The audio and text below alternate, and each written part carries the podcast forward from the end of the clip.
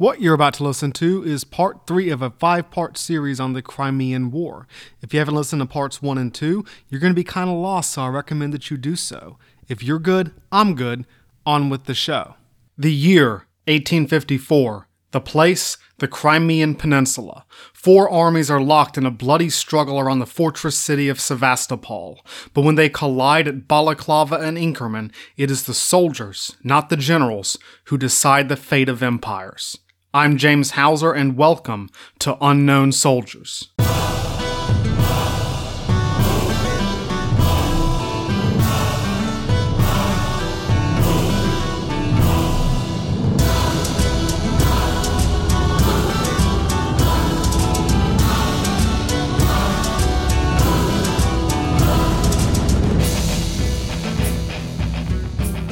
Welcome back to the Unknown Soldiers podcast. I am your host, James Houser, and this is episode 29 Crimea Part 3 The Jaws of Death.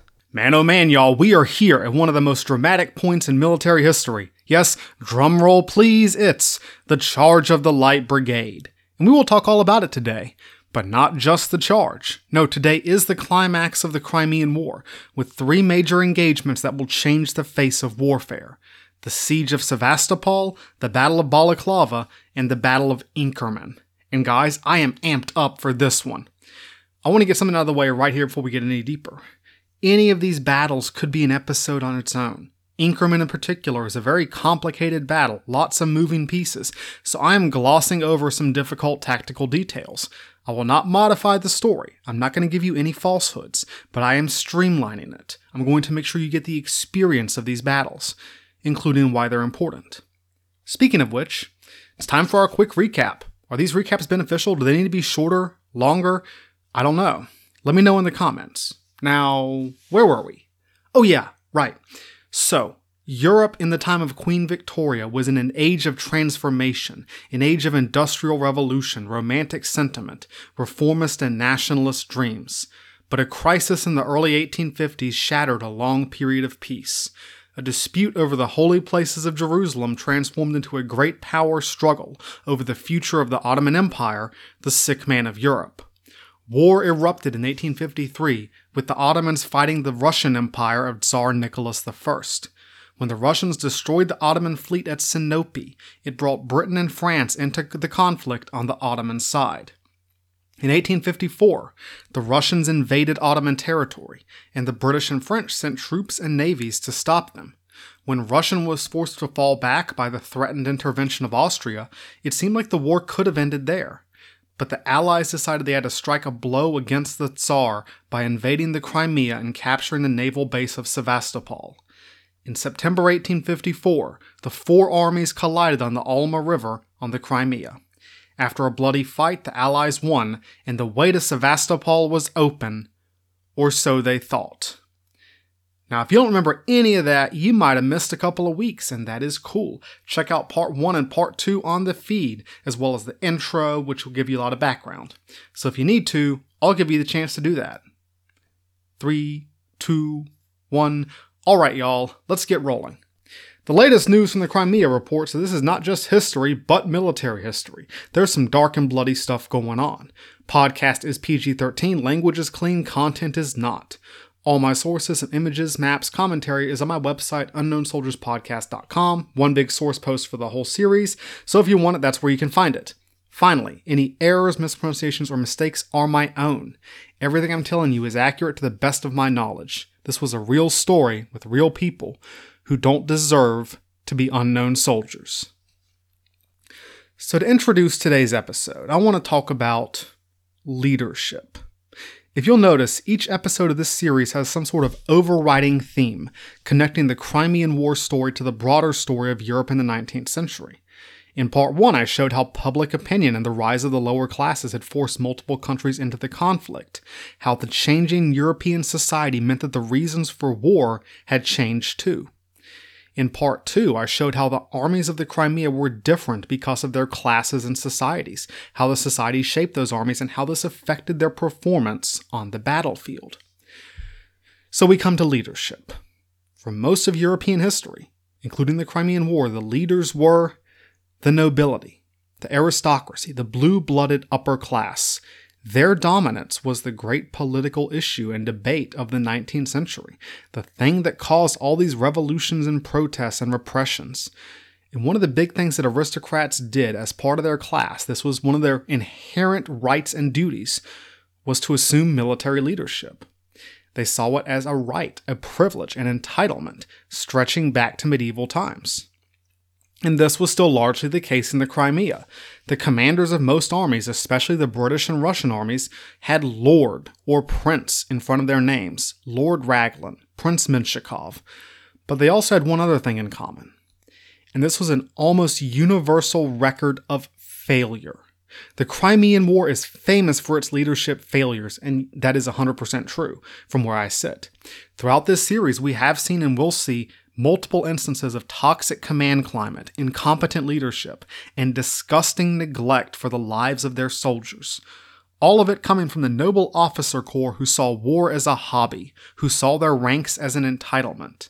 They didn't have the need to be good at warfare because they were handed these positions because of their birth, because of how much money they had, or because of their connections or nepotism. But we will also see other officers. Officers who worked for their ranks, who earned their positions, who bonded with their men and adapted to the new methods of warfare. We will see these guys step up to the plate when the aristocrats fail. More than that, we will see the junior officer, the NCO, the private, take matters into their own hands when their blue blooded leaders fail them. The Crimean War was a new kind of war. It was an industrial war, a media war, a war where the soldier and the junior leader mattered more than ever. It was the first modern war because the theme for today's episode is how the changing nature of warfare changed the nature of military leadership, how the baton came to be passed from these aristocratic generals and nobles to the professional soldiers, the junior officers, even the NCOs and privates. How battles went in the public eye and in reality, from being won by generals to being won by soldiers. We will see the European nobility fail, the old styles of leadership fail, and see the junior ranks take the bit between their teeth and make history on their terms. And this will culminate not in the charge of the Light Brigade, that's one example of the failure, but in the epic battle of Inkerman. And at the end of this episode, you should shudder when you hear that name. Today, we will continue the story of the Crimean War, We'll describe how what was meant to be a quick campaign in the Crimea turned out to be anything but, as the long and bitter siege of Sevastopol began. We will witness the Battle of Balaclava, a weird little battle on the hills and ridges of the Crimea, including the famous charge of the Light Brigade. And we will reach the climax of the episode, heck, the climax of the Crimean War, in my opinion, the massive Battle of Inkerman, the Soldiers' Battle, what I believe is the first modern battle. And at the end, I will tell you why it matters. At the end of our story. You should care, and I'm going to tell you why in part 5. And because this is an epic, brutal walk into some of the 19th century's greatest battles, there will be breaks. These are your chance to pause, send that thank you card, call your parents, do the thing you need to do. So mount up, sharpen your saber, hold on tight to the reins, and if I were you, don't look to the left or the right. It's only going to freak you out. Let's go half a league, half a league, half a league onward on campaign.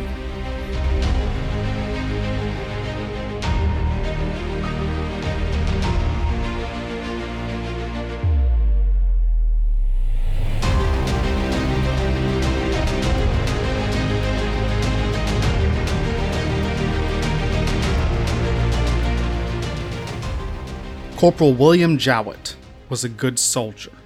He was born in Derbyshire on January 9, 1830, the only son of Enoch and Jane Jowett.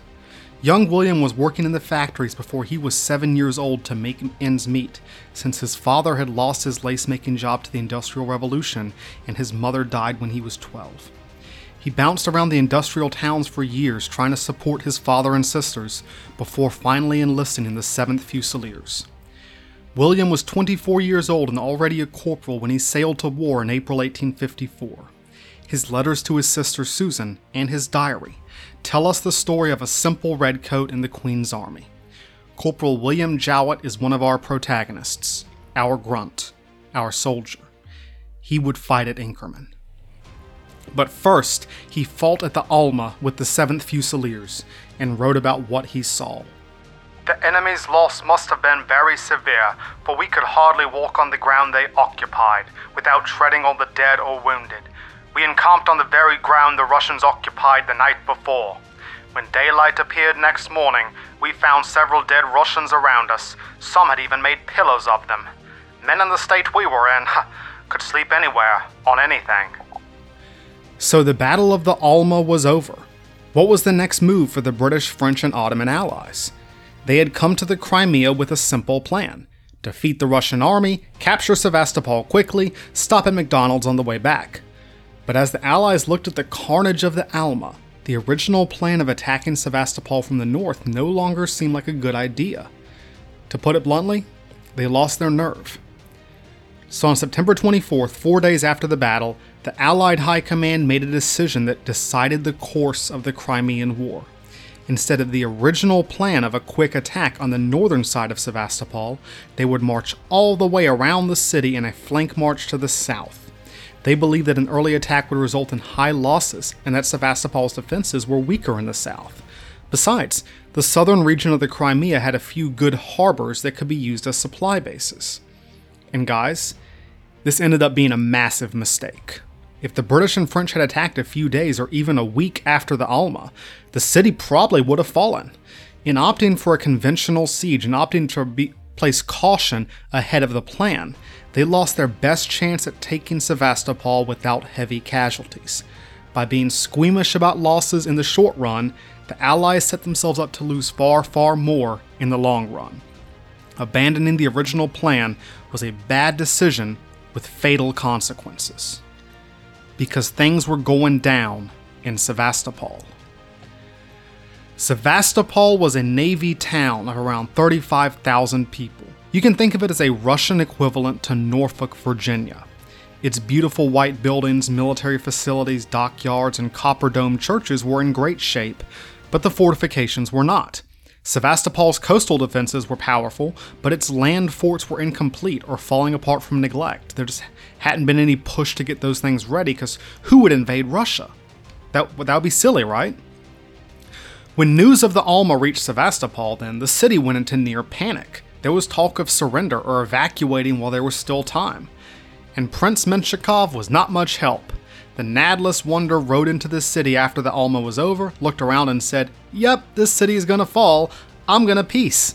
Good luck, guys. Menshikov led the Russian army out of Sevastopol towards Bakhchisarai inland, leaving the Black Sea Fleet sailors and civilians to their fate.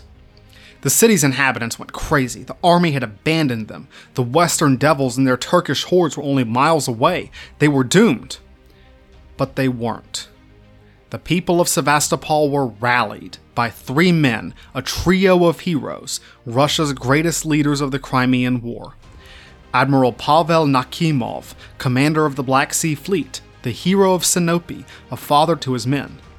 Colonel Edward Todleben, a brilliant, innovative, downright genius siege engineer, and Admiral Vladimir Kornilov, the Black Sea Fleet's chief of staff, a fiery man with the heart of a lion. See, these guys were a new kind of Russian officer. They were sometimes minor nobility, but they weren't princes or counts or court nobles. They were military professionals who had gained their ranks through ability and merit, not connections or titles. This was common for European naval, artillery, and engineering officers even in the age of nobility, because they had to be technical subject matter experts. Your blue blood didn't help you lay siege lines or sight artillery or navigate the sea. So when princes and lords and dukes and czars had failed them, when their blue blooded leaders had failed them, the trio of heroes said, We will not surrender the city. Sevastopol can hold, and it will. Nakhimov was the one that the sailors trusted. Todleben was the genius with newfangled theories of active defense. But Admiral Kornilov was a human firework who put passion into the hearts of the defenders. To some sailors, he said outright, if I, myself, give the order to retreat, kill me with your bayonets. To the sailors, instead of the customary health to you, his catchphrase was If you must die, my lads, will you die?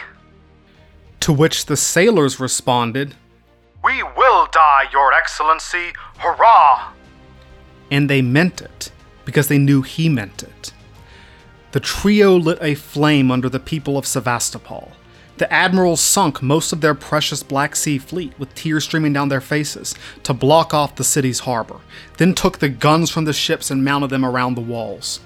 The people of Sevastopol went out to repair old fortresses and build new ones. Soldiers and sailors, Russians and Ukrainians and Greeks and Jews, wives and prostitutes and single women, even children, they were all digging trenches, building earthworks, mounting guns, and placing sandbags. When they ran out of shovels, they dug with boards, or the, the, the prostitutes of the city were carrying mounds of earth out to the walls in their skirts. Kornilov was everywhere, inspiring and encouraging. Todleben was everywhere, masterminding the layered defenses that would turn Sevastopol into a fortress. Nakhimov managed, organized, and rallied. Sevastopol swarmed like a sea of ants. Every day was precious, every minute was necessary. The invaders were on their way. The city had to hold. So when the Allies did not assault the city immediately on September 24th, when they turned away and started marching around, the people of the city saw it as a miracle. They took every minute they had to prepare the defenses. Every extra hour, every extra day that the Allies delayed their attack on Sevastopol, the fortress was preparing to fight to the bitter end. This was why the Allied change of plan was such a terrible mistake. No one expected the defiance of Sevastopol. Corporal Jowett's Diary, September 24th. Marched this morning, early, halted on the river Belbek. No enemy in sight, our camp in a large wood. Several men left behind today with the cholera. The Allies marched south through thick woods and high hills in the strange and alien environment of the Crimea, coming across abandoned houses and villages. The Russian inhabitants of the Crimea were fleeing, and not from the Allies. The Crimean Tatars, the Muslim ethnic group that made up the majority of Crimea's population, had risen up in rebellion when the Allies landed. They had been abused and bullied by the Russian authorities for decades, and they wanted revenge. The Tatars ravaged the Russian majority towns and cities, and soon thousands of refugees were fleeing the Crimea. The Allied armies weren't much better about looting. British and French soldiers plundered any homes or villages they found, including the magnificent summer palace of the Bibikov family. Several of the Zouaves looted a bunch of women's clothing and put on a cross dressing competition, which is what you do in a war zone, I guess, while others robbed every wine cellar they could find. British soldiers, when not dying of cholera or dehydration, drank themselves stupid on rum and vodka. Because if I'm going to die in the next two or three months, I guess I'm not going to do it sober. Midway through the flank march, Raglan was riding ahead of his army with his staff, Lord Raglan, the British commander, when they ran into General Menshikov's retreating Russian army. The Russians almost captured Raglan, which probably would have been doing the British a favor, but they missed their chance. But the Allies also missed their chance yet again to pursue the Russian army. And this contributed to the toxicity in the British High Command. A toxic command structure, a toxic environment is a major problem for any military. I've talked about it before. The ability to just get along is highly underrated when it comes to military command. And Lord Raglan's high command was rife with jealous, unhappy, spiteful leaders who hated each other, hated their bosses, and were hated by their men. And this was at its worst in the British cavalry. The cavalry division was commanded by George Bingham, Earl of Lucan, and consisted of the Heavy Brigade, General Sir, Sir, James Scarlett, and the Light Brigade, General James Brudenell, the Earl of Cardigan. Scarlett was a decent fellow who didn't get involved in the drama. The, you know, like, I'm staying out of this drama. But Lucan and Cardigan were two of the most narcissistic, incompetent, toxic leaders in the British Army. Neither of them had any experience, they had earned their ranks through connections and money and titles instead of merit. Lucan was best known for being a ruthless Irish landlord during the potato famine. He was kicking starving Irish people off their homes because they weren't profitable anymore. But as a commander, he was also st- stubborn, clueless, lazy, and vindictive. Cardigan was a pampered aristocrat obsessed with his privilege and rank.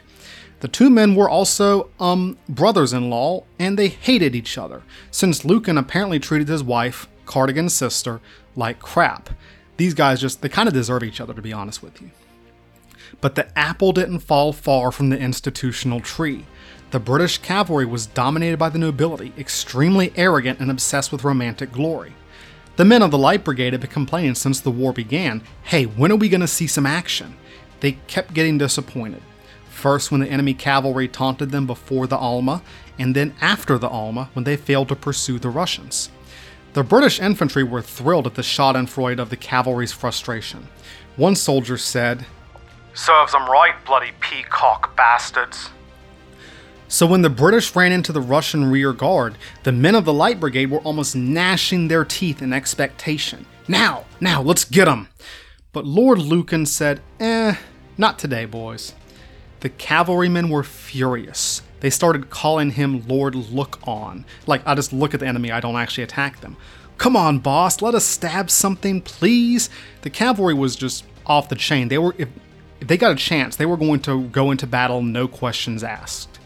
One of the angriest was a young staff officer named Captain Louis Nolan, who had written several books on cavalry tactics and considered himself an expert. Nolan was furious at what he saw as Lucan's mismanagement of the cavalry and decided that if he had anything to say about it, the cavalry would not miss the next chance to make a glorious charge. Yes, this is foreshadowing. Hint, hint.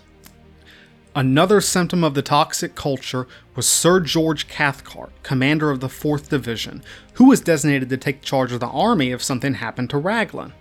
This was perfect because Cathcart was jealous of Raglan, downright insubordinate and nasty, and this would only get worse. All things considered, though, this toxic command climate was Raglan's fault. What he was thinking allowing Lucan and Cardigan to work together, tolerating Cathcart's insubordination, well, it would just be too mean, too ungentlemanly to do anything about it. But a commander is ultimately responsible for the climate they create the buck stopped with Raglan, who really should have done his job.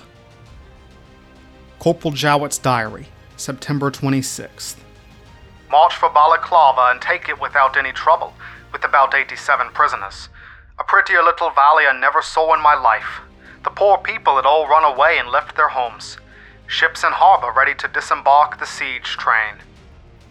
The Allies finished their march just in time because the French commander was on death's door. The dying Marshal Saint Arnaud left for Constantinople on a steamer, but died en route, leaving the French forces on the Crimea under the command of the competent but cautious General Francois Canrobert. Told you not to get attached to Saint Arnaud. I mean, tragic, yes, but I don't know what anyone expected sending a literal cancer patient to the front line to lead an army. Not a great like not not top 10 uh, personnel management decisions of the 19th century. Now the Allied army had arrived on the southern edge of Sevastopol, and it was time for siege preparations to begin. They began to set up defensive works, the French on the left supplied from Kamiesh Bay, and the British on the right supplied from a small fish- fishing village called Balaclava. The British supply line was highly vulnerable, running almost 9 miles from Balaclava to their lines in front of Sevastopol, but hopefully this would all be over soon and that wouldn't become a problem. hint, hint. Some Allied commanders wanted to go storming into the city head on. One of them was Cathcart, who insisted to Raglan that one good strong attack would take the city now. Raglan refused, and Cathcart filed this as another black mark against his name. In the meantime, the British and French watched the Russians working every day to make Sevastopol stronger.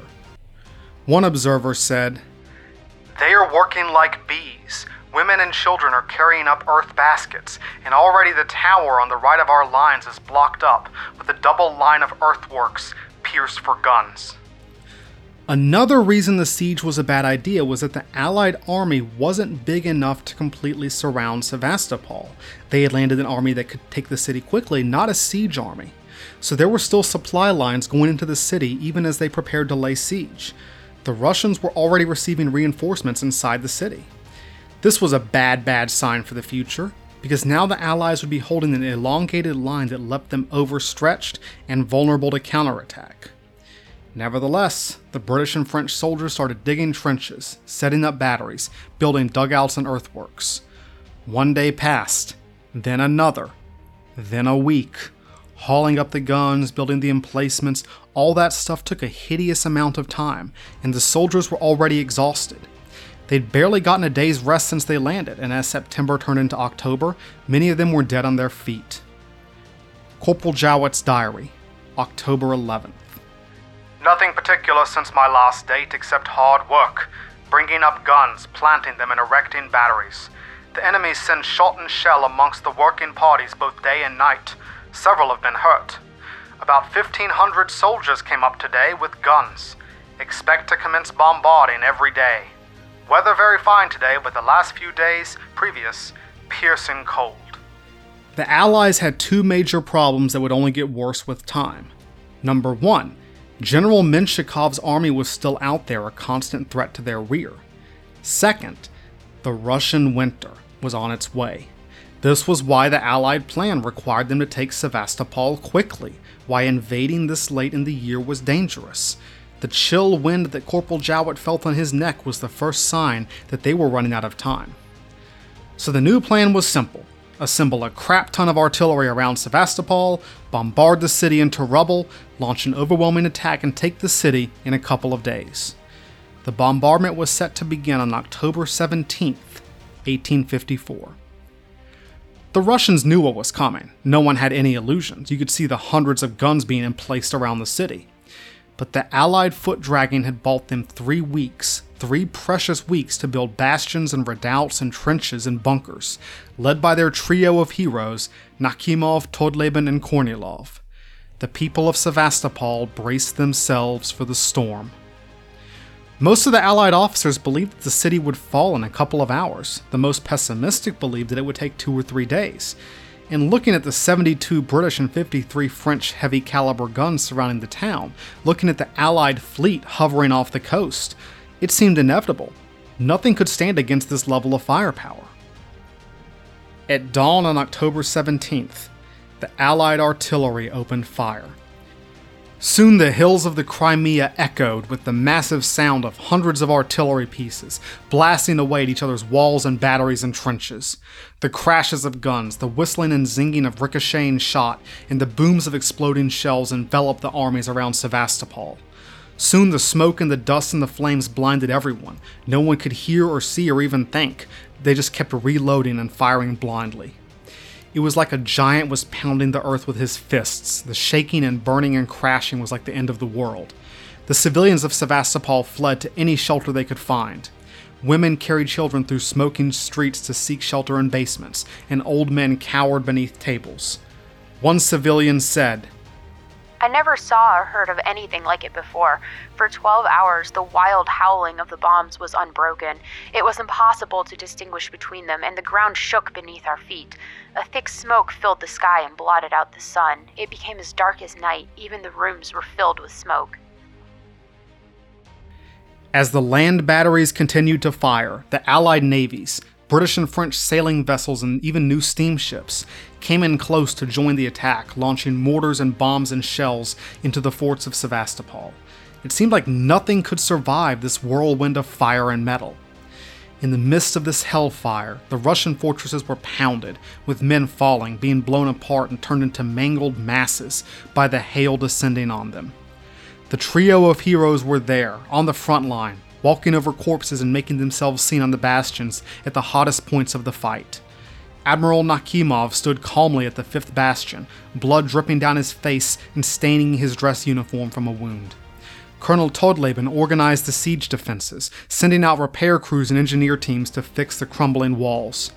And Admiral Kornilov walked from bastion to bastion, like a salamander wherever the fire was hottest. He was leaving bastion number two the Malakhov, when he was caught by an exploding shell. To the horror of the onlookers, Admiral Kornilov was nearly bisected, his lower body torn to shreds. Admiral Kornilov lived long enough to urge his men to hold the city, receive the Orthodox rites, and dictate his last wishes. Then he was gone. The trio was down to two. Over a thousand of Sevastopol's defenders died on day one. But Sevastopol fought back. The coastal fortresses fired back at the Allied fleet. In this test of wooden ships against concrete fortresses, the fortresses won, and almost every ship in the Allied Navy was damaged. The guns of Sevastopol also tore into their attackers on land, blowing up one of the French powder magazines and killing dozens, if not hundreds, of Allied soldiers. The Allies never launched their assault. They couldn't. The, the defenses were not destroyed. Sevastopol held. For the people of Sevastopol, surviving the first bombardment was a massive morale boost. From this point on, no one doubted that the city could hold, that they would be delivered by God, the Tsar, their own courage, or all of the above. The defenders would fight and suffer and die, but they never stopped believing in victory. Kornilov was dead, but his spirit lived on. He was seen as a Leonidas like figure, a martyr. By striking him down, he had become more powerful than the Allies could ever imagine. For the Allies, the failed bombardment was a wake up call. They had wanted to capture Sevastopol in a week, two weeks tops, but it had been a month, Sevastopol was stronger than ever, and they were running out of time. Because as the British and French sat in their trenches, they felt the first winds of winter blowing around their ears. Guys, this was how the next year of the Crimean War would look. This was the new reality and will be the reality for most of the rest of this series. The Allies were stuck. Stuck in front of a defiant fortified city, stuck on barren ridges exposed to the elements, stuck at the end of a long seaborne supply line stretching back to home, and stuck with Menshikov's Russian army lurking behind them, waiting to strike and break the siege of Sevastopol, like a hammer striking hot iron against an anvil. Tsar Nicholas I seemed to regain some of his old fire when he learned of Sevastopol's heroic defense. He wrote to Menshikov Tell our young sailors that all my hopes are invested in them. Tell them not to bow to anyone, to put their faith in God's mercy, to remember that we are Russians, that we are defending our homeland and our faith. May God preserve you my prayers are all for you and for our holy cause. The Tsar was determined to break the siege of Sevastopol. The stage was set for one of Britain's most famous military disasters. Only a week after the bombardment, the Light Brigade would descend into the jaws of death.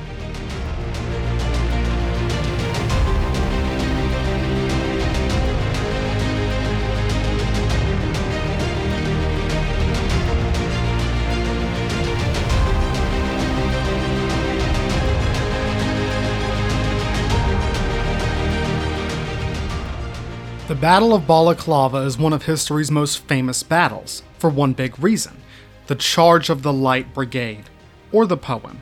This may be the only thing that some folks have ever heard about this war. But the poem ain't the whole story of the charge, the charge ain't the whole story of Balaclava, and Balaclava ain't the whole story of the Crimea. See, as battles go, Balaclava is much more famous than it is important. It's also just a weird battle. For one thing, it was remarkably visible, with lots of high ground and clear lines of sight. One of our heroines, Fanny Duberly, saw literally the whole battle from her position on the Sapoune Heights. It was almost like looking down into a football stadium. Balaclava's also very disjointed. It consisted of four separate, almost disconnected events, their own little dramas, which I will call Act 1, Act 2, Act 3, and Act 4. There is also controversy about almost every moment of this battle. Keep in mind, at some points this just becomes my opinion. The James Houser version, which if you've gotten this far, I assume you're cool with. The seaport town of Balaclava functioned as the British supply base on the Crimea. A narrow, difficult road ran up from Balaclava along a ridge called the Causeway Heights. Holding this road was super important. This was the main British supply line. If they lost it, they would have to take a much more difficult road. Problem was the Causeway Heights were super duper vulnerable to Russian attack. So the British set up a series of small forts along the Causeway Heights, redoubts number 1 through number 6, and garrisoned them with Ottoman troops and a few cannon. But these redoubts were not well maintained or well supplied. When the Russian attack came, the Ottoman troops on the Causeway Heights were starving, dehydrated, and low on ammo, and most of them were Tunisian conscripts with no prior military training. Low quality troops in isolated forts with low morale, unsupplied, neglected by their British bosses. The Russians looked at this and said, Bingo. The Russian plan was simple. General Pavel Liprandi would lead 25,000 men in a dawn attack on the redoubts. He would storm the Causeway Heights and send his cavalry under General Ryzhov to capture Balaclava, cutting the British supply lines. The Allies would be forced to retreat, and Sevastopol would be saved.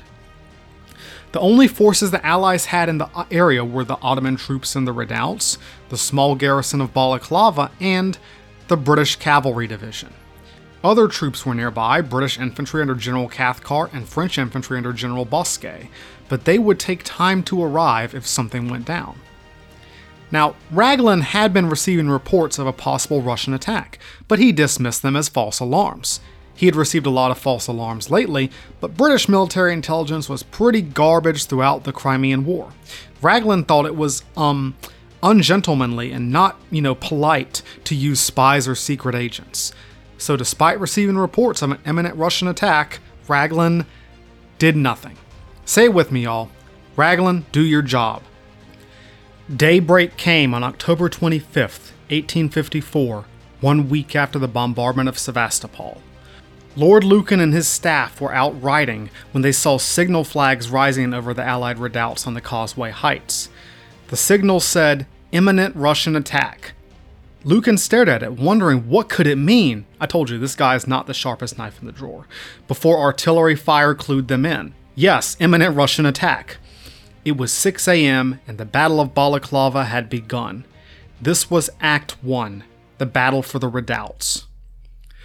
The Russian infantry stormed across the North Valley under the cover of Russian guns from the Fedyukhin Heights to the north, zeroing in on redoubts number 1 through 4. These were men of the 12th Division, consisting of the Azov, Dnieper, Odessa, and Ukraine regiments. A lot of the controversy of this battle comes from this first act, the Battle of the Redoubts. Lots of British popular accounts would later claim that the Ottoman soldiers barely fought and ran away like a bunch of cowards. But that is absolutely untrue and unfair. When the time came, the Ottomans fought like maniacs, throwing back one Russian attack after another. The Ottoman troops in Redoubt Number 1 held out for an hour and a half until they were finally driven out by the Azov regiment at 7:30 a.m., leaving behind a quarter of their number dead. The rest of the Tunisian conscripts, seeing Redoubt Number 1 fall, retreated as well. Soon the Turkish garrisons of all four redoubts were running south towards Balaclava. Some would later rally and assist with later parts of the battle, including the stand of the Thin Red Line. Others were too demoralized and battle scarred to do anything. The Russians had accomplished their initial objective, seizing the Causeway Heights and capturing the redoubts. As they did so, Raglan arrived to watch the battlefield from atop the Sapoune Heights to the west. He was joined by Mrs. Fanny Duberly, wife of Captain Henry Duberly, paymaster of the 8th Hussars in the Light Brigade. Raglan ordered infantry to pull out from the siege lines and march to Balaclava, but they were still on their way. Until then, Balaclava and the British supply base were at the mercy of the Russian cavalry. Raglan, Fanny, and the staff watched as a massive cloud of Russian Cossacks descended from the Causeway Heights and rode south towards Balaclava. It was time for Act 2 The Thin Red Line. A small red coated formation came marching out of the Balaclava defenses. A little force, only about 500 men strong. They spread out into a line of two ranks, directly in the path of the Cossack charge. The spectators couldn't believe what they were seeing. The traditional formation for resisting cavalry charge was a square formation, not a thin little infantry line. What were these guys thinking? The unit was the 93rd Sutherland Highlanders, their tartans and plumes fluttering in the breeze. The 93rd was a true Highland regiment. Enough of its men still spoke Gaelic that it needed translators and at their head was General Sir Colin Campbell, commander of the Highland Brigade, a new kind of British officer. He had no title or connections or lands. His father had been a Glasgow carpenter. Campbell had fought in Spain, America, China, and India, earning distinction. He was one of the best officers in the British Army, but he had no title or lands or wealth, which explained his low rank. Campbell walked in front of his Highlanders and told them Remember, there is no retreat from here, men. You must die where you stand. To which one of his soldiers replied, Aye, Sir Colin, we'll do that. We'll do just that. The Highlanders watched as the Russian cavalry, with a whinnying of horses and clinking of sabers, launched themselves across the open plain, headed directly for the tiny infantry unit. Fanny Duberly saw the oncoming collision from the Sapoune Heights. Presently came the Russian cavalry charging over the hillside and across the valley right against the little line of Highlanders. Ah, what a moment! Charging and surging onward. What could that little wall of men do against such numbers and such speed? There they stood. Reporter William Howard Russell of the London Times was also there. The ground flies beneath their horses' feet, gathering speed at every stride. They dash on towards that thin red streak tipped by a line of steel. Russell's words would be misquoted, and this event would be remembered forever as the thin red line. But that steel in the hands of the Scottish Highlanders was the Minié rifle. Using the old smoothbore musket, they would only be able to fire one volley before the Cossacks were on top of them. But with the new Minié, they could engage from a much greater distance. Campbell had seen the effects of the Minié rifle at the Battle of the Alma. With knowledge of his new weapon system and confidence in his men, he stared down the Russian charge. When some men got too ex- excited and tried to rush forward, he stopped them. 93rd, 93rd, damn all that eagerness. Finally, when the Russians came within range, Campbell ordered the Scots to fire. The first volley caused the Cossacks to flinch. The second volley caused some confusion, some stumbling. Finally, the last volley at 500 yards caused the charge to turn around and race back to the causeway heights.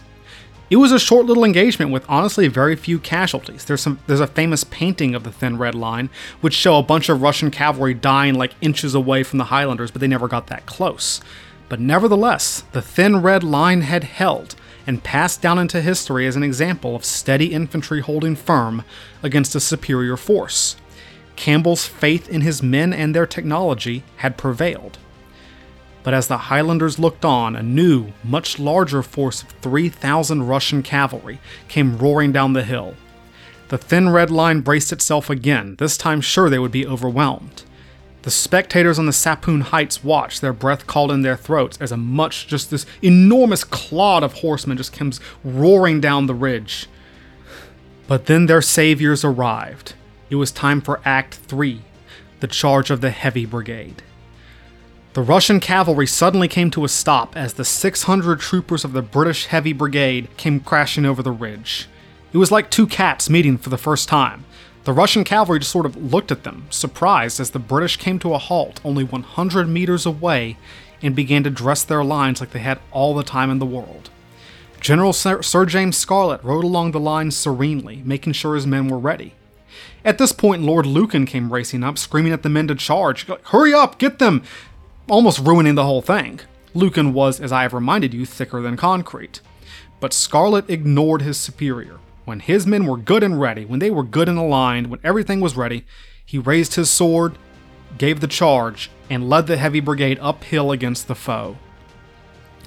General Sir James Scarlett had never led troops in a battle, but he had broken Lord Raglan's taboo and gotten several veterans of the India Wars on his staff.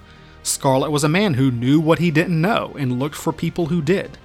The India officers had trained the heavy brigade to be disciplined and combat ready, and now it paid off. The heavy brigade, outnumbered 5 to 1, plowed into the shocked Russians. General Scarlett was the first man to make contact, followed by the rumbling roar of the Scots Greys and the Inniskilling Dragoons. The 4th and 5th Dragoons flanked from either side and pitched into the Russian flanks, hacking away with swords and pushing deeper into the press. The heavy brigade disappeared into the Russians almost like they were being absorbed. The melee was furious, a giant shoving match on horseback, almost a hockey brawl. The two sides were so packed together that any sort of elegant swordsmanship was gone, reduced to a lunatic chopping. Some British units hacked their way out of the Russian formation, then turned around to charge right back in. The sergeant major of the 5th Dragoons watched Private Harry Herbert fight three Cossacks at once, chopping one across the base of the neck, sending the second fleeing, and trying to stab the third.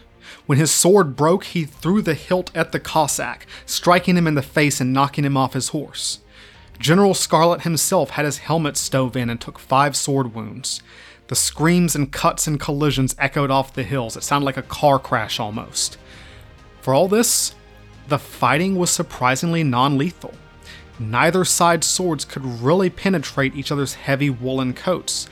The British had a slight advantage due to their superior swords. Forged in the fires of the Industrial Revolution's factories, they outmatched the village crafted swords of their foes. Only a dozen men on each side died, despite many men taking numerous sword cuts. Finally, the Russian cavalry routed, sprinting away towards friendly lines. The Heavy Brigade w- watched exhausted as their enemy retreated. The charge of the Heavy Brigade was over. Outnumbered 5 to 1, they had taken all of 8 minutes to defeat the Russian cavalry. The Thin Red Line in the charge of the Heavy Brigade had saved Balaclava. At that moment, the British infantry came marching up, led by General Cathcart's 4th Division. They were late because Cathcart had refused to acknowledge Raglan's order for almost an hour before he finally sent his troops to advance, another display of the toxic climate in the British High Command but the arrival of the British infantry prevented any further Russian attacks on Balaclava. A lull settled on the battlefield as both sides stared each other down. This should have been the end of the battle, but the honestly awesome feats of the Thin Red Line and the Heavy Brigade were overshadowed, and have been overshadowed in history, by what happened next. Act 4 The Charge of the Light Brigade. The Battle of Balaclava appeared to be winding down. The infantry had arrived, the Russians had stopped attacking, Balaclava was safe. But then, Lord Raglan on the Sapoune Heights to the west spotted movement in the captured redoubts. The Russians were removing the British guns and taking them away as trophies.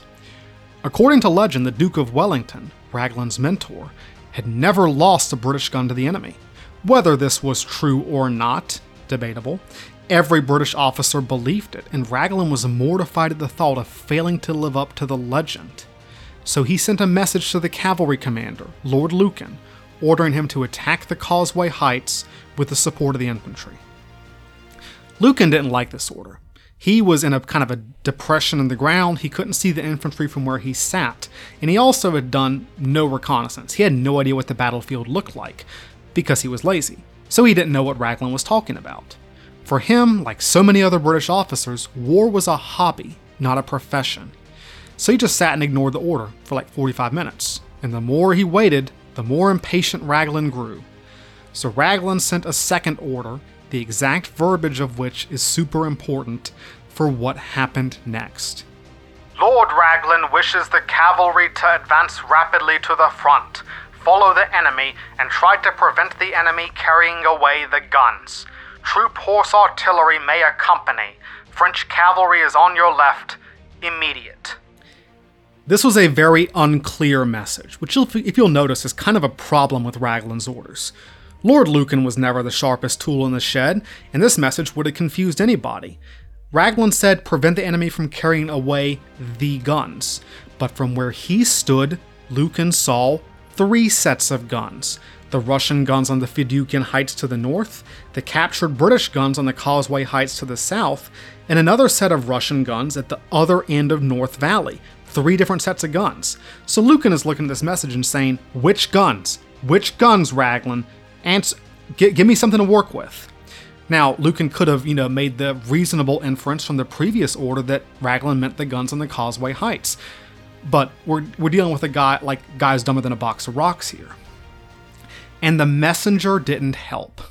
This was Captain Louis Nolan, the angry young staff officer who was furious at what he saw as Lucan's mismanagement of the cavalry. The aggressive young man was like, Why aren't we charging? Why aren't we charging? So when Lucan came up to him and said, Hey kid, which guns is Raglan talking about? Nolan thought Lucan was just trying to chicken out again. He exploded, waving his arm and yelling, There, my lord, is your enemy! There are your guns! And to Lord Lucan he appeared to be gesturing to the Russian guns at the far end of the valley. Cannon to the left of them, cannon to the right of them, a valley of death. So at this point, Lucan rode over to Cardigan and said, Hey, take the Light Brigade and charge those guns all the way over there. Cardigan said, That's stupid. That's suicide. Lucan said, Shut up, those are orders. And Cardigan said, Fine, douche nozzle. If this goes south, it's your fault. Two rational men could have realized that there had been a miscommunication and worked together to figure it out. You know, like reasonable people. But mutual hatred got in the way. No one thought of going up to Raglan to, like, you know, confirm the order. It would have taken five or six, ten minutes maybe. But they all bore the blame. Lucan for being stupid, incompetent, and careless, Cardigan for being toxic and indifferent to the lives of his men, even Captain Nolan for caring less about the substance of an order and more about the spectacle of a glorious charge that he craved. But ultimately, the blame for what was about to happen has to fall on Raglan. It was his job to fix his command climate, his job to manage his generals and his staff, his job to make his orders clear and understood. The buck stopped with him, and if everyone below him was toxic, what did that say about their boss? Lord Cardigan formed the Light Brigade in two lines.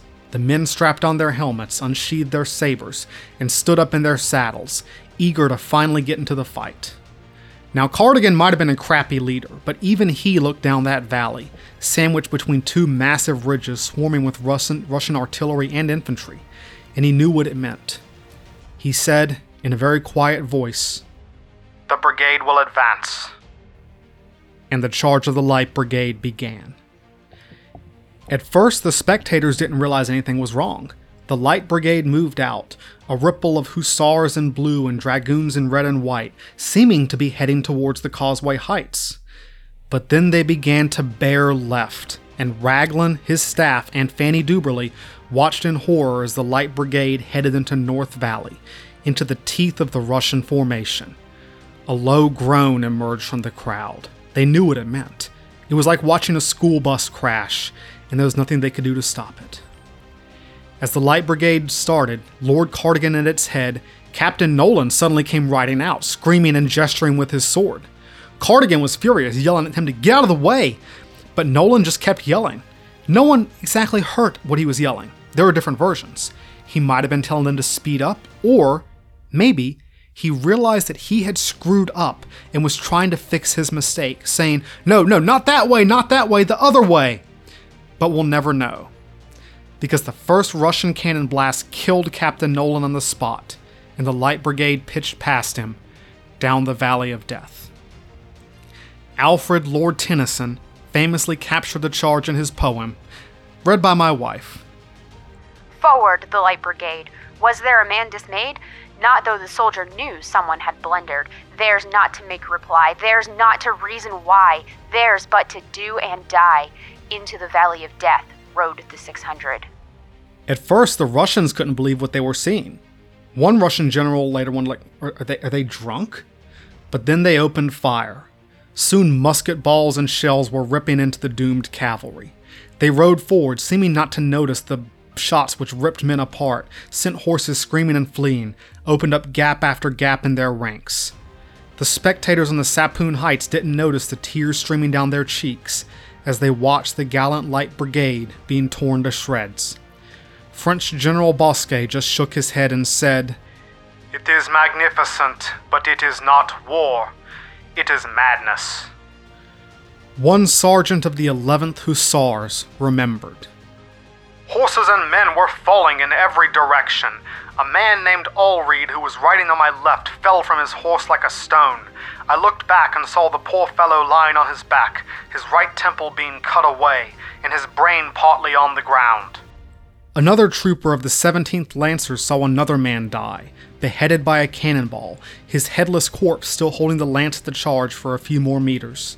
The Light Brigade pressed on, its horses foaming at the mouth, its men baring their teeth in silent anger, racing through the hail of shot and shell.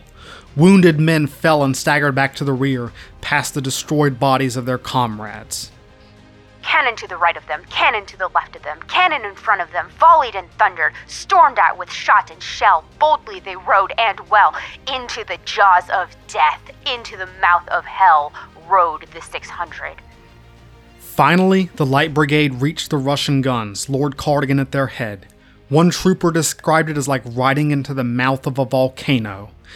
And guys, the charge kinda worked. The Russian gunners fled in a panic, and some of the troopers tried to drag away the cannons, though this was pointless. Other men of the Light Brigade continued charging past the guns and made contact with the mass of the Russian cavalry. But the Russians, who heavily outnumbered the Light Brigade, were still panicked from their encounters with the Thin Red Line and the Heavy Brigade. And at the sight of these lunatics coming over the ridge, the Russians said nope and ran like hell. The Light Brigade scattered what was left of the Russian cavalry. But at this point, the Light Brigade was a confused mess. They were all alone out here and they faced a new problem. Now they had to go back. But Lord Cardigan was no longer with them. Having delivered his brigade down the valley, he felt like, my job here is done. It was beneath the dignity of a gentleman to go hacking and slashing against Russian peasants. So he turned around and rode back on his own, leaving his brigade to fend for itself. The first thing he did when he got back was file a complaint against Captain Nolan's impertinent behavior while his brigade was dying back where he'd just been. Lord Cardigan left the Light Brigade to die for all he cared, as long as he put it on record that this wasn't his fault. He rode back to his yacht, opened a bottle of champagne, and started making excuses. Yacht? Oh, yeah, yeah, you heard correctly.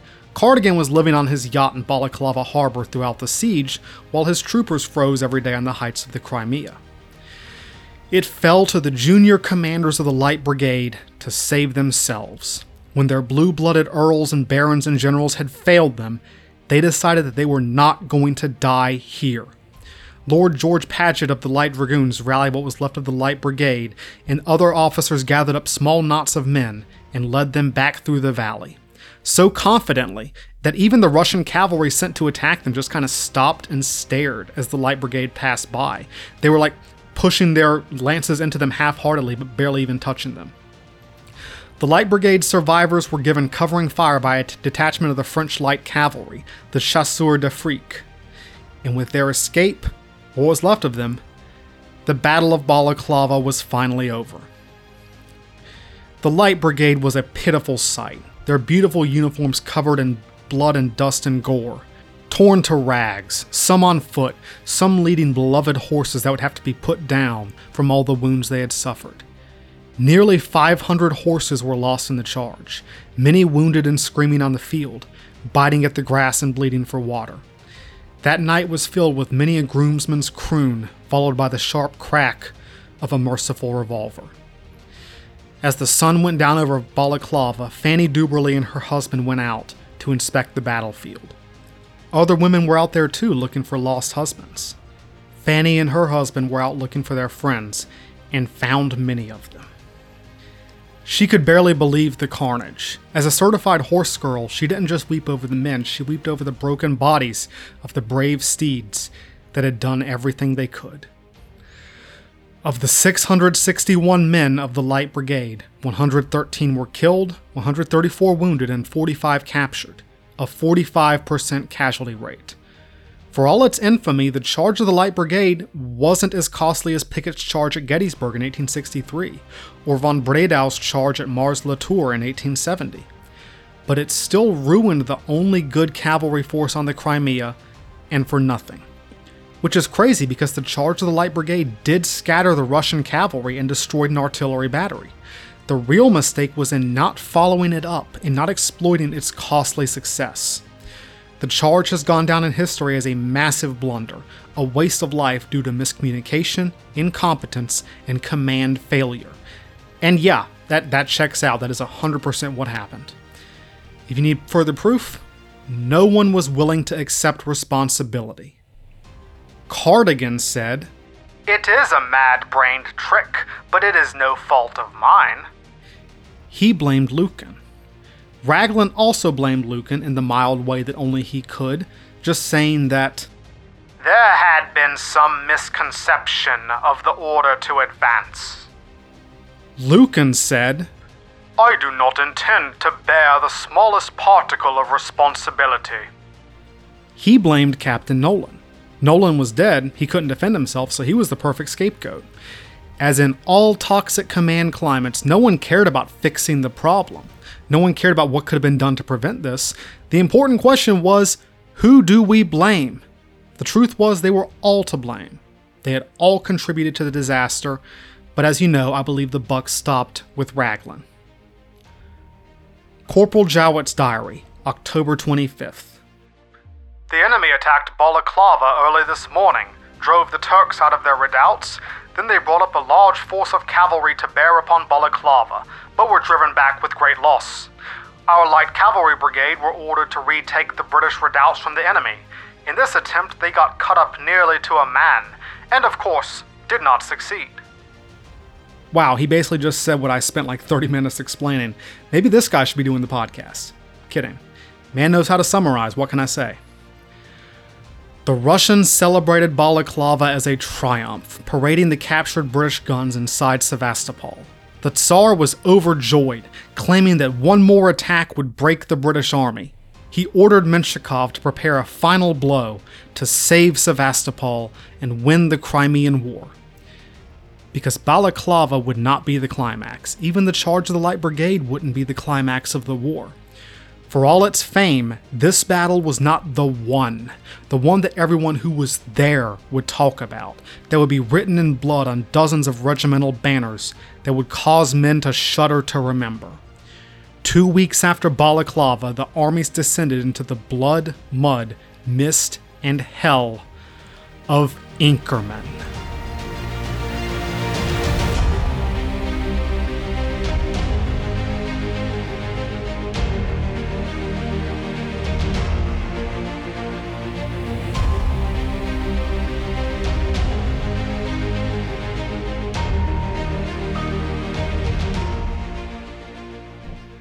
The battles of Balaclava and Inkerman are polar opposites. Balaclava is easy to describe. There are four sequential events one, two, three, four. It's a straightforward narrative.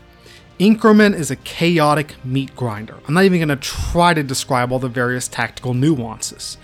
Balaclava was clearly visible, you could see everything. Inkerman is famous for weather so bad that no one could see anything. And finally, Balaclava was the battle the public remembered, the famous one. Inkerman was the battle the soldiers remembered. It would be remembered by history as the soldiers' battle. On October 26th, one day after the Battle of Balaclava, a Russian infantry force stormed out from Sevastopol and launched a surprise attack on the right flank of the British line, a narrow plateau that the British called Mount Inkerman. After a short, intense little fight, the Russians were driven off by artillery fire. The British called this skirmish a victory, but it wasn't. This was a reconnaissance in force. The Russians were probing to see how strong the defenses on Mount Inkerman were. They were planning something much bigger. This small attack, which would be called Little Inkerman, should have been a wake up call for the British. Should have been a wake up call for Raglan that, hey, this position is really vulnerable, it needs to be strengthened. But Raglan did nothing. Raglan did not have any fortifications built, he did not send any reinforcements there, and he just didn't react to this obvious attack that revealed the weakness of the Inkerman position. Prince Menshikov was under pressure from the Tsar to break the siege of Sevastopol. I've talked about this guy a little bit, but I need to give a little bit more background on the Nadless Wonder. Prince Menshikov is a classic example of a guy who kept failing upwards. He had been a governor, an admiral, and a diplomat, and he had been bad at all of his jobs. He openly and freely admitted that he didn't know anything about tactics and never thought of himself as a general. Uh, kind of a problem when you're commanding an army? Maybe a little bit. It's like, ah, I don't know what I'm doing. I'm just I'm just here. So why is this guy in charge of anything? I'll give you a little hint. He's not Mr. Menshikov or even General Menshikov. He's Prince Menshikov. Menshikov had assembled over 100,000 men in and around Sevastopol. The Russians greatly outnumbered the Allies at this point in the war, and he planned to use about half of this force to try and smash the exposed British position on Inkerman and break the siege.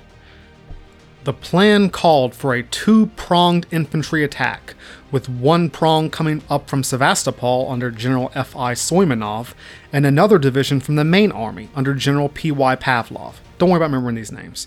Whatever. They would approach before dawn, link up, and then a third Russian general, Peter Dannenberg, would take charge of the combined army. Dannenberg was rumored with justification to be unlucky. He had lost the first battle of the war against the Ottomans at Oltenitsa. So, of course, we only have like the best people in charge of this thing. It's a freaking superstar team over here. There were a lot of things wrong with this plan. It required several different generals to transfer command authority in the middle of a battle. Pavlov's men would have to pass over Inkerman Bridge, which was supposed to be repaired the night beforehand, and guess what? It wasn't most of the generals had just arrived in the Crimea, like most of these guys had got here in the last couple weeks, and none of them had any idea where anything was. They had no idea of the battlefield. There weren't even maps of the Crimea. Well, this is bonkers, right? Because this is like Russian territory. There weren't even maps of it. Okay, scratch that. There was one map. It was in St. Petersburg, and the High Command refused to send it to Menshikov because it was the only one. And of course, Dannenberg who, if, this wasn't bad enough, Dannenberg made a bunch of last minute changes to the plan that didn't get properly communicated and that Soimonov and Pavlov agreed to follow or they just didn't follow at all. Freaking big brains over here. Lord of mercy. But the Russians figured that if they could concentrate enough force against Mount Inkerman, the British would crack no matter what. And they might have been right, because British morale was in the gutter after Balaclava. Winter was coming, and life in the trenches around Sevastopol had become a living hell. One British sergeant described a single shift in the trenches. We had a rough 24 hours of it. It rained nearly the whole time. The enemy kept pitching shells into us nearly all night. We were standing nearly up to our knees in mud and water like a lot of drowned rats, nearly all night, the cold, bleak wind cutting through our thin clothing. This is ten times worse than all the fighting. We are nearly worked to death night and day. We cannot move without sinking nearly to our ankles in mud. Some men hadn't taken their clothes off since landing on the Crimea two months ago. Their red coats were nearly black with grime.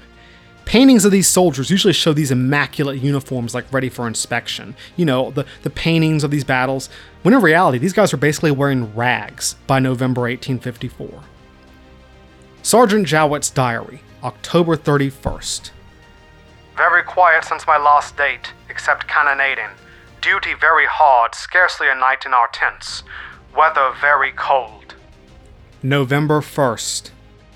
Weather still very cold. Cannonading going on as usual, on both sides, but with little effect. November 2nd. On duty last night in the 21 gun battery at about 2 o'clock this morning the enemy began to fire a shower of shot and shell at the parties coming to relieve us. Four of the ri- five rifles were killed by one shell. Weather still very cold. You picking up a theme here? The British soldiers were cold and miserable on the eve of the Battle of Inkerman. It was cold before dawn on November 5th, 1854. It had been raining for days and a massive fog blanketed the Crimea, so thick that a lot of the time you could barely see a few yards away. This fog would be one of the most important features of the Battle of Inkerman. It would shape everything, a literal fog of war. The Russian columns up, filed out of Sevastopol before dawn and began to ascend the muddy, slippery heights of Inkerman Plateau. The British soldiers in this sector of the battlefield had been reporting lots of movement and sound from the Russian positions all night, including the ringing of bells in Sevastopol. But these reports had been dismissed. Raglan did nothing.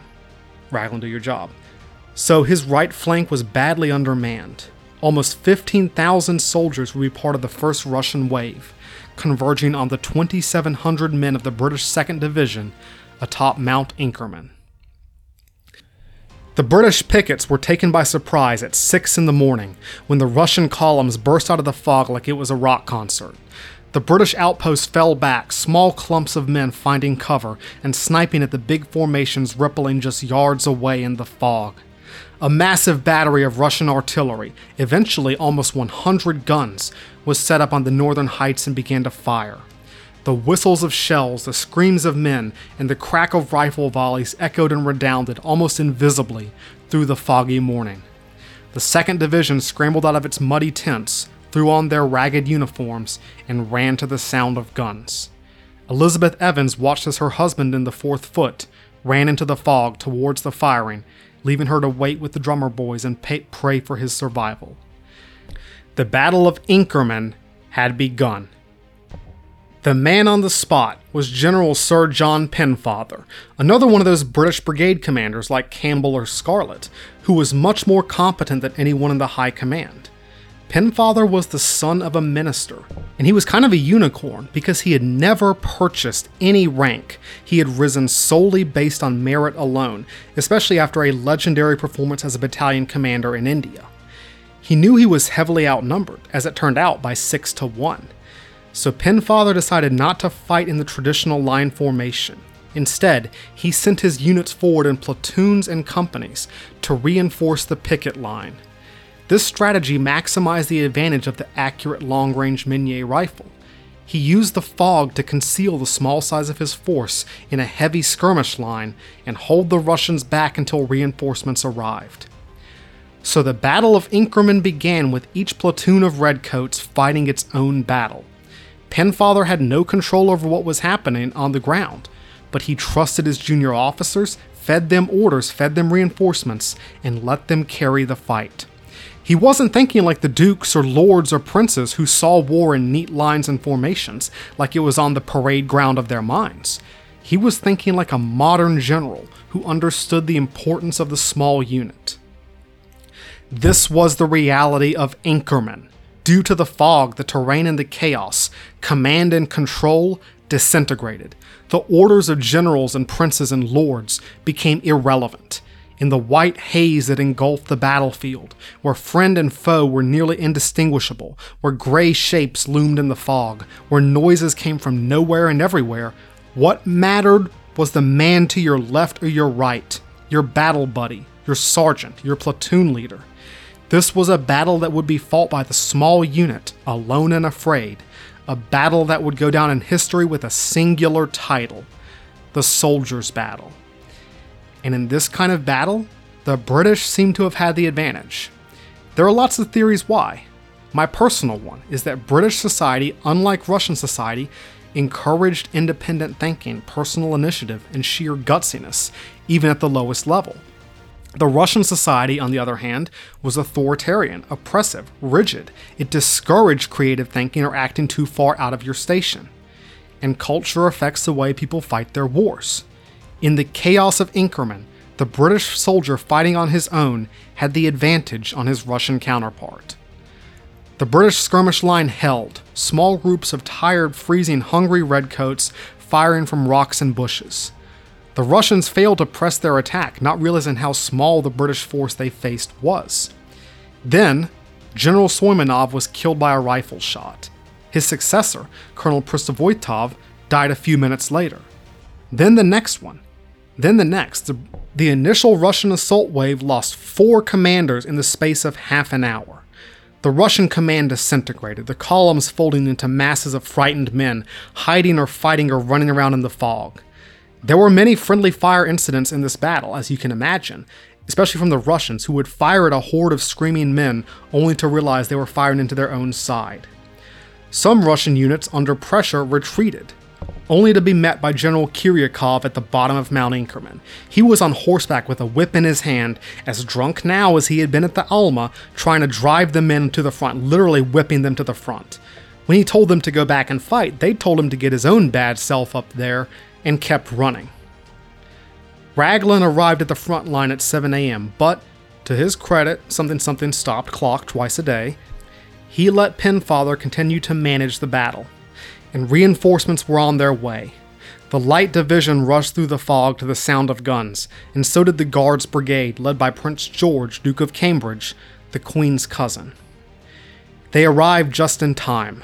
Thousands more Russian troops were ascending Inkerman Heights from the east, clambering up the rocky slopes under the cover of a massive artillery barrage. Now the focus of the battle shifted to a fighting position on the British right flank, square in the path of the Russian advance, a small redoubt called the Sandbag Battery. The fighting here would be some of the most chaotic of the 19th century. As wave after wave of Russian infantry climbed up and over the parapet, the increasingly outnumbered British resisted ferociously. Private Edward Hyde of the 49th Foot remembered. They came on like ants. No sooner was one knocked backwards than another clambered over the dead bodies to take his place, all of them yelling and shouting. We in the battery were not quiet, you may be sure, and what with the cheering and shouting, the thud of blows, the clash of bayonets and swords, the ping of the bullets, the whistling of the shells, the foggy atmosphere, and the smell of powder and blood, the scene inside the battery where we were was beyond the power of man to describe. The British were on the verge of being driven out of the battery when the Guards Brigade arrived. The Coldstreams, the Grenadiers, the Scots Fusiliers swarmed in with bayonets, shooting at point blank range. The Duke of Cambridge bellowed orders and tried to get them to do what he was telling them, but no one was listening to the Duke. The battle collapsed into a chaotic mess attack and counterattack, retreat and sudden reversal, as captains and sergeants and privates took charge of the fighting. There are multiple instances of privates starting charges, privates ordering retreats, sergeants leading when the captains are killed. The British and Russian armies had been beautiful parade ground forces, with fancy uniforms and pretty lines, trained to fight in tight disciplined formation under the close eye of their aristocratic officers. The European class system in its ideal form. But in the fog and mud and blood and hell of Inkerman, all this disappeared. The ordered lines and columns were gone. The uniforms were rags. The men were covered in mud, blinded by the fog, losing all discipline and order. They smashed, stabbed, screamed, fired, clubbed, and bayoneted each other in the ankle deep mud of the sandbag battery. Thousands of the Queen's and Tsar's finest troops became frenzied lunatics, throwing rocks, biting, kicking, and punching. It was madness. It was Inkerman. And in this chaos, the fate of empires, the fate of Europe, rested in the hands of the soldiers, the Tommies and the Ivans.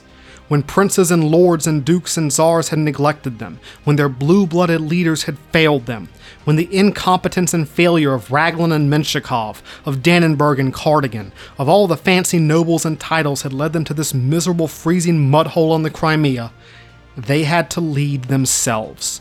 The captain, the sergeant, the private, what they did today mattered most of all. This was the first modern battle, the soldiers' battle. If the British needed more proof that their leaders had failed, the toxic British command structure came roaring back.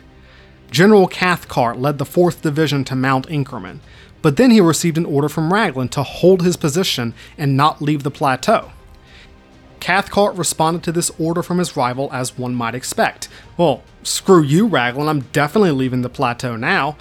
But Raglan, again stop clock twice a day, had given that order for a reason. When Cathcart led his men down the slopes of Inkerman in the furious counterattack, he realized that he had misjudged the size of his enemy. He'd led his men into a death trap thanks to the fog. The fragments of his regiments had to cut their way back out, and Cathcart was shot and killed trying to lead the retreat.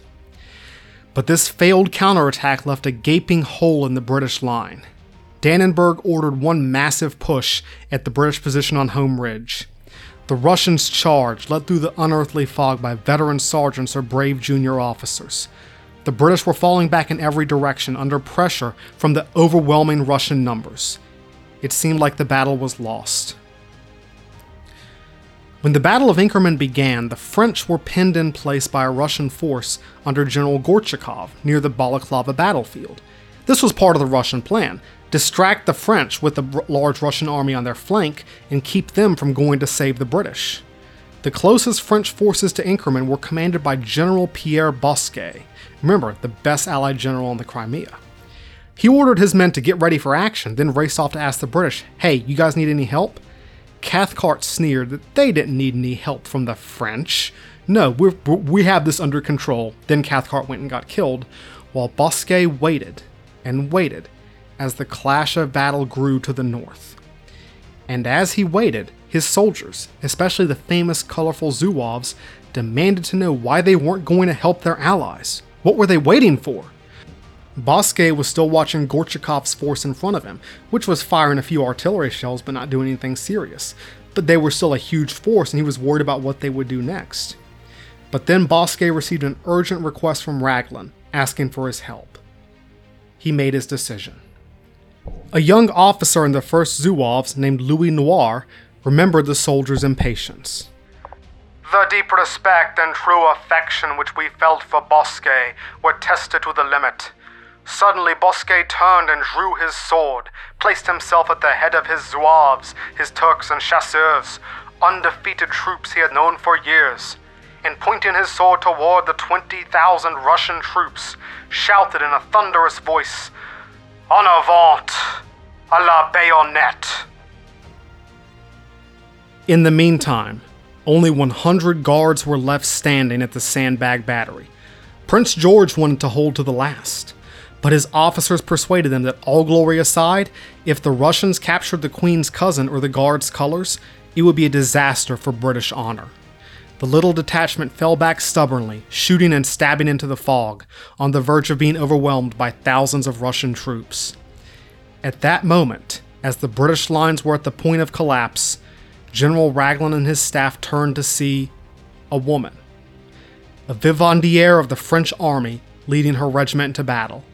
And behind her, out of the fog, came General Bosquet with the Zouaves, the Chasseurs, the Algerians, a regiment of French cavalry, and even, of all things, the survivors of the British Light Brigade, minus Cardigan, who spent the whole battle on his yacht. Bosquet had arrived in the nick of time. The French and the Light Brigade counterattacked. The Zouaves sprinted towards the sandbag battery. This was the kind of combat they had trained for, fighting in small units with the platoon and the company the main unit, and they moved through the fog like they were born for it, rescuing the guards and driving the Russians all the way back down the ridge. The British and French cheered each other as they fought together. Never in the history of the world had an Englishman been so happy to see a Frenchman, or vice versa. The French pitched more and more troops into the chaos, and the tide turned. Raglan had also sent for two 18 pound siege guns, stop clock twice a day. Raglan's having a good day, I don't know what to tell you. And these two 18 pound siege guns outranged the entire Russian battery. Soon they were cutting massive furrows through the Russian lines. The Russian plan had failed, and General Dannenberg knew it. It was time to retreat. When Menshikov protested, Menshikov, who hadn't been anywhere near the battle and spent the whole thing a mile away at his headquarters, not given any orders, Dannenberg told him that if he wanted to stay and fight, he could give the order himself. This started the usual blame game in a toxic high command. Menshikov blamed Dannenberg, Dannenberg blamed Soimonov, who was dead and he was the perfect scapegoat because he couldn't defend himself. Seems like this ain't just limited to the British, huh? When the order to retreat came, the Russians scampered from the battlefield in sheer panic. But no one was ready to pursue. It had been one hell of a day. Guys, I'll remind you, I covered some of the high points of this battle, but there's a lot I'm leaving out. Inkerman was chaos. No other word for it. Corporal Jowett's Diary, November 5th, 1854. The enemy appears on our right front, in great force and shouting like madmen. Their artillery commences playing on us and their infantry advance. A furious fight takes place which lasts the whole day. A great number killed and wounded on both sides.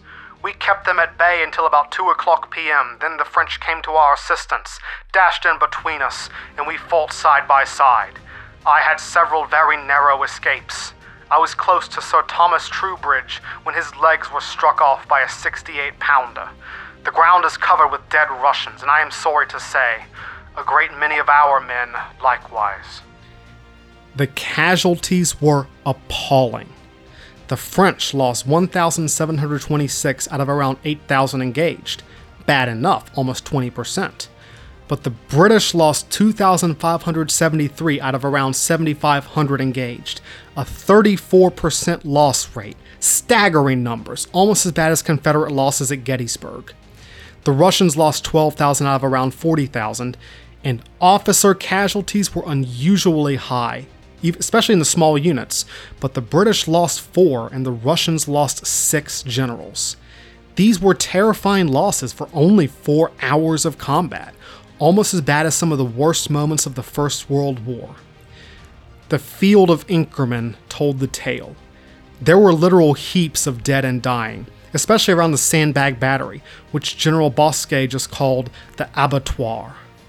One observer reported Some had their heads taken off at the neck, as if with an axe. Others their legs gone from the hips, others their arms, and others again who were hit in the chest or stomach were literally as smashed as if they had been crushed in a machine. Across the path, side by side, lay five guardsmen, who were all killed by one round shot as they advanced to charge their enemy.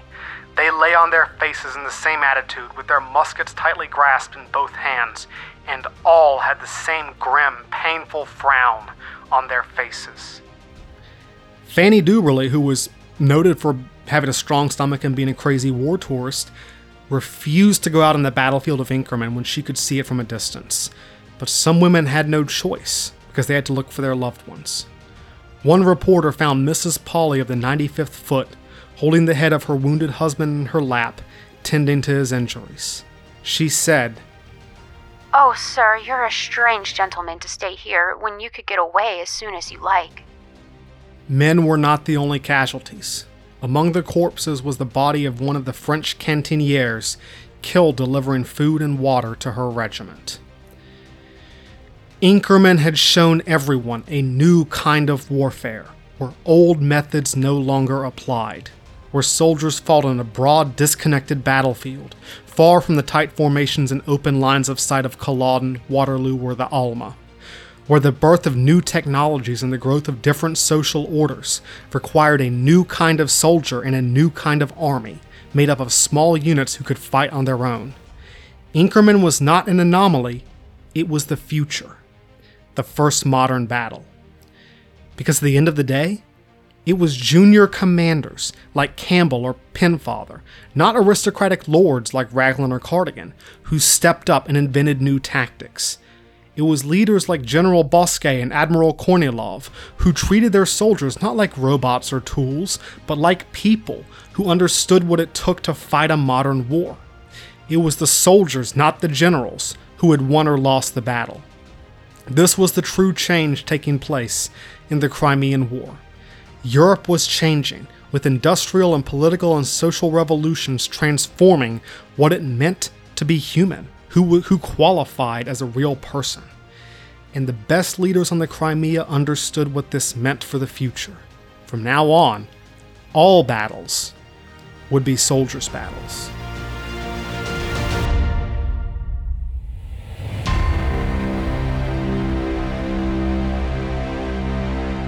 Inkerman was a Pyrrhic victory. The British army had triumphed, but it had been badly mauled in the process. A few more victories like this, and there would be no British army on the Crimea.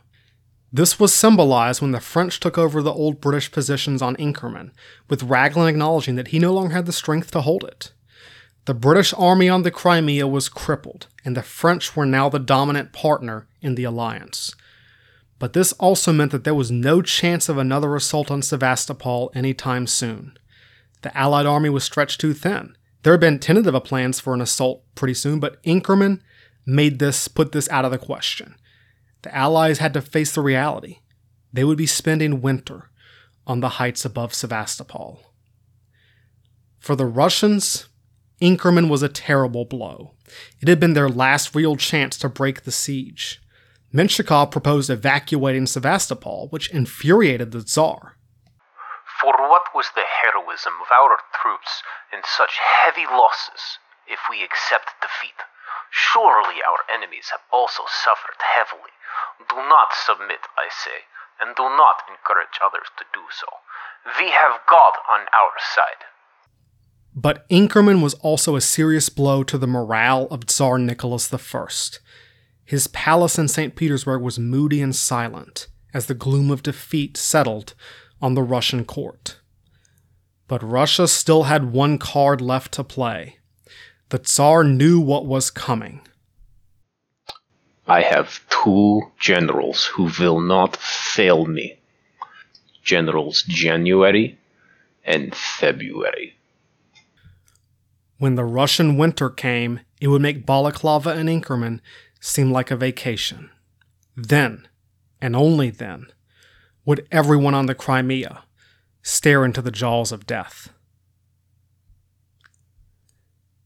Next week, we will continue the story of the Crimean War. We will see how all sides cope with the winter of 1854 to 55. Not well! And we will also see how the Crimean War caused massive changes in supply, transportation, hygiene, and especially the medical services, including the most famous heroine of the war, Florence Nightingale. And we will also finally catch up with the other fronts of the war, including the Caucasus, the Baltic, and even the Pacific. Not a lot of fighting, but still a lot of dying coming up in part 4. Thanks for listening to today's episode. If you like what you've heard today, tell your friends about it. If you don't, tell your enemies, especially if they're your butthole brother in law who hates taking orders from you. Check my website at unknownsoldierspodcast.com. I am on Facebook and Twitter at UNK Soldiers Pod, or just drop me a line at unknownsoldierspodcast at gmail.com. I always appreciate feedback. What do you think about Balaclava and Inkerman? Which one would you be less happy to be in? My money's on Inkerman, but I want to hear from you. Thanks again for listening. See you next week, same place, same time, for part four on Unknown Soldiers.